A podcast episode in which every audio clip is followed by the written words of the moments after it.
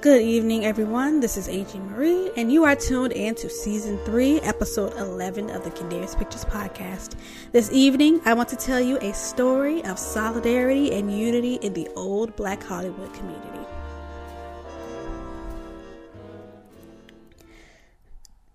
The article you are about to hear is from the March 1st, 1930 issue of The Afro American. It is titled At Home with Farina of Our Gang fame and it is written by Ruby Berkley Goodwin.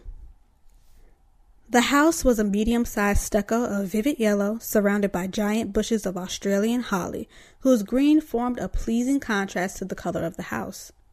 A velvet green lawn spread out on all sides of the bungalow, and upon it two children played. The boy was little Farina of Hal Roach's Our Gang.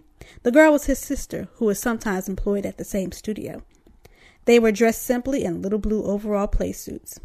Both spoke a shy, friendly greeting as I came up the walk, and then scampered around to the back door and entered the house. For when the door opened to admit me, they were smiling confidently at me from behind their mother.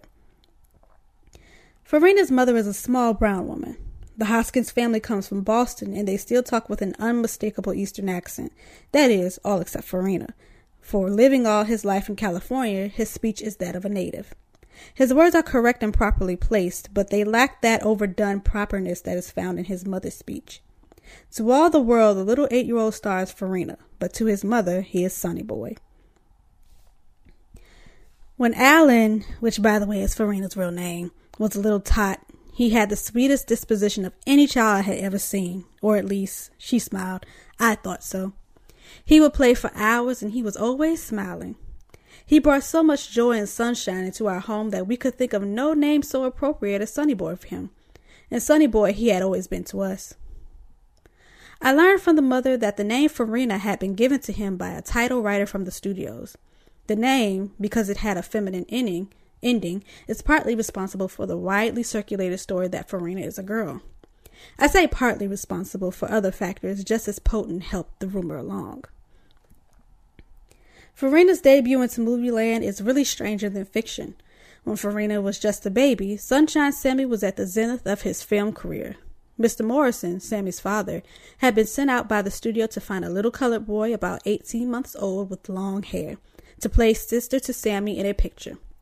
Mr. Morrison hunted all day and was just about to give up the search when he remembered that he had to stop by the grocer's for some provisions for dinner.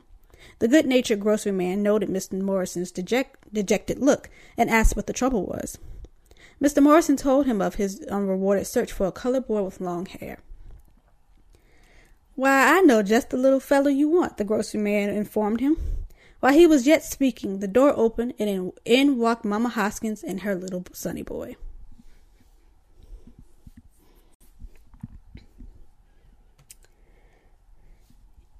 Okay, so you can read the rest of that article in the Google News Archive. Again, it is the March 1st, 1930 issue of the Afro American. I will have um, the link to that article on Anchor FM as well as on the Kindaris Pictures website. So this was this was such a sweet article. It's a little bit longer, written by Ruby Berkley Goodwin, one of the the um how can I say one of the top reporters for black publications of the 1930s and 1940s, probably more so in the 1920s as well. And um, she wrote a book called It's Good to Be Black. And like I said, she was probably, I would say, like the Walter Winchell of the black publication um, world, but you know, less gossip, more more story and narrative oriented. But anyway, so she wrote this article on Allen Farina Hoskins, who played the character of Farina in the Our Gang shorts, also or later known as the Little Rascals. Um, a very beautiful article. It's a little bit longer. Like I said, you can check check it out in the links. Um, and the reason I call this like a story of solidarity and unity, um, it was just something, it was just really sweet to see. You have to remember, Sunshine Sammy's dad, his father is Ernie Morrison Sr. He he was looking someone asked him I can, I'm, I'm trying to remember the exact story but basically he helped his son get into the Our Gang shorts as well and his daughter and his other son I can't remember his other son's name but his daughter's name was Dorothy and he helped his kids get into these shorts. Sunshine Sammy was in them for like a, a, a pretty long while. And he was assigned with recruiting another kid um, about the year 1922. Farina Hoskins had been in the movies from 1922 to 1931. So that's about a decade from the age of 2 to what uh to 11.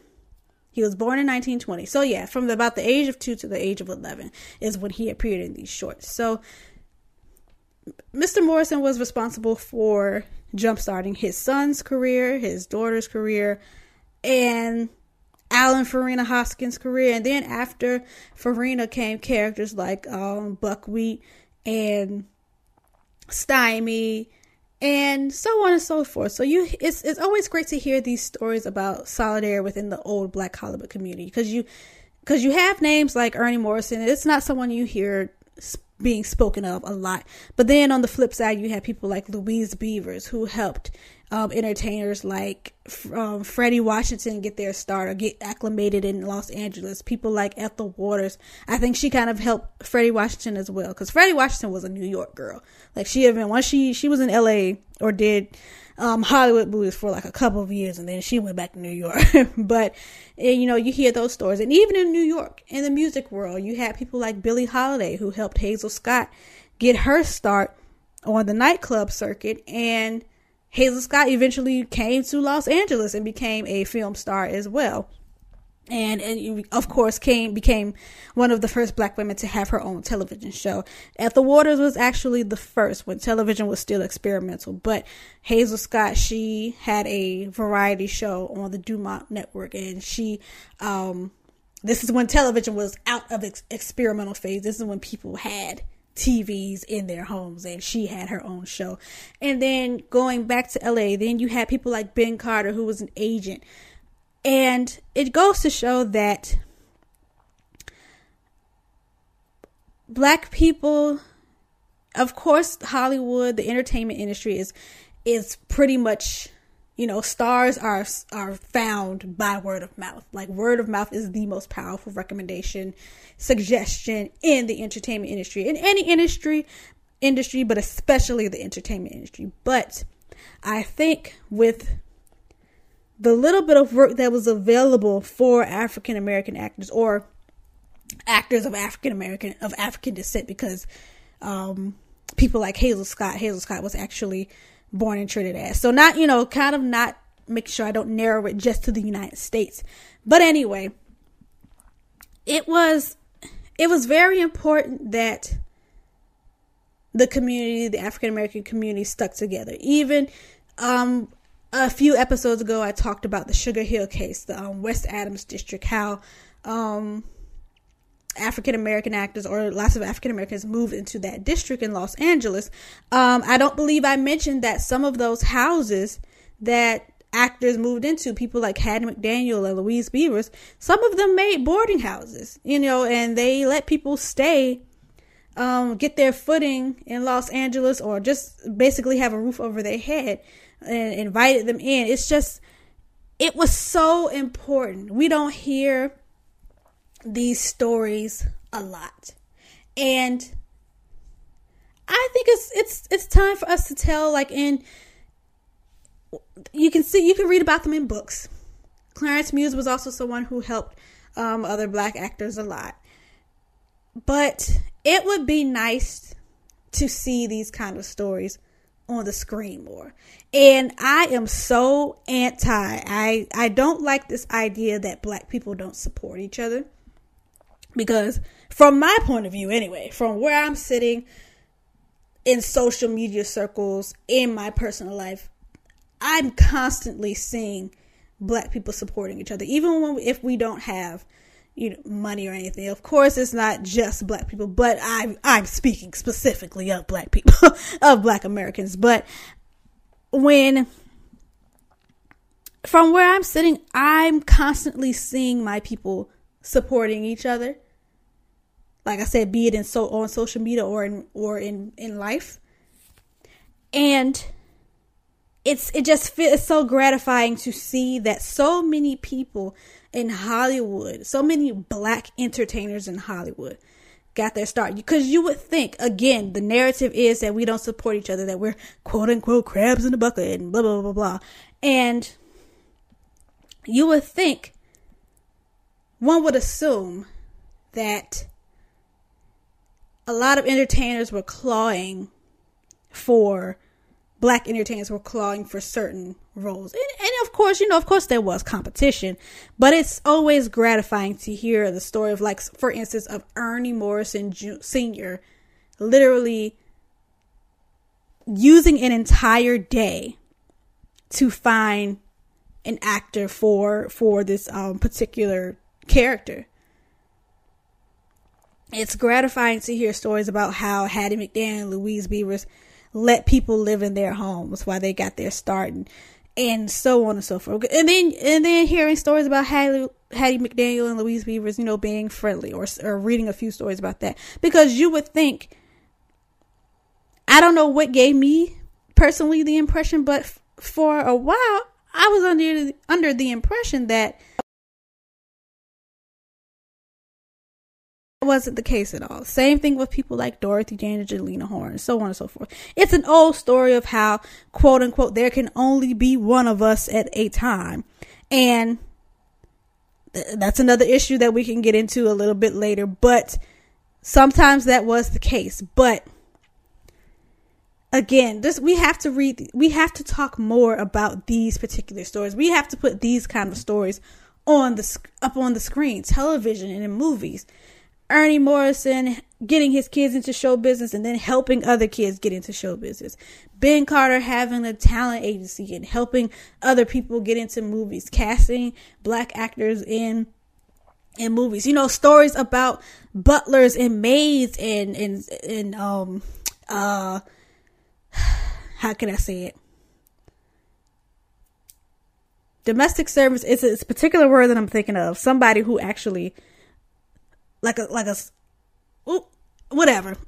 Like someone who is constantly with um with an with someone to help them with every single thing. Like like a valet and then the female version of a valet. I can't remember the word. But anyway they, there are so many of those people who would overhear stories about people looking for actors for a particular movie and they would hop in hop in hop in the kitchen or go somewhere tell their friends hey they're about to start making this movie. Be on the lookout. And there was so much of that. And I would like to see more of that in on the screen. In, in you know, in different yeah, on the screen. and it's funny, I'm sitting here saying this like I'm not a screenwriter, so I guess I should be the be someone who tries to do this as well, try to present this type of story. But anyway, that's enough of this episode, or not that's enough. um, I don't want to ramble because I will do that. So thank you so much for tuning in to this episode of the Kindaris Pictures podcast. I will be back or we will be back on March 15th, 2021. Um, I do hope everyone is doing well because we are approaching or we are pretty much at one year of of being in this pandemic. So much has happened in a year between the pandemic losing people due to the pandemic, losing people outside of that. And well, so anyway, I had a little mishap with my microphone, but thank you all again so much for tuning in to the Kindaris Pictures podcast. Again, we will be back, or I will be back on March 15th, 1920. 2021. What is going on with me?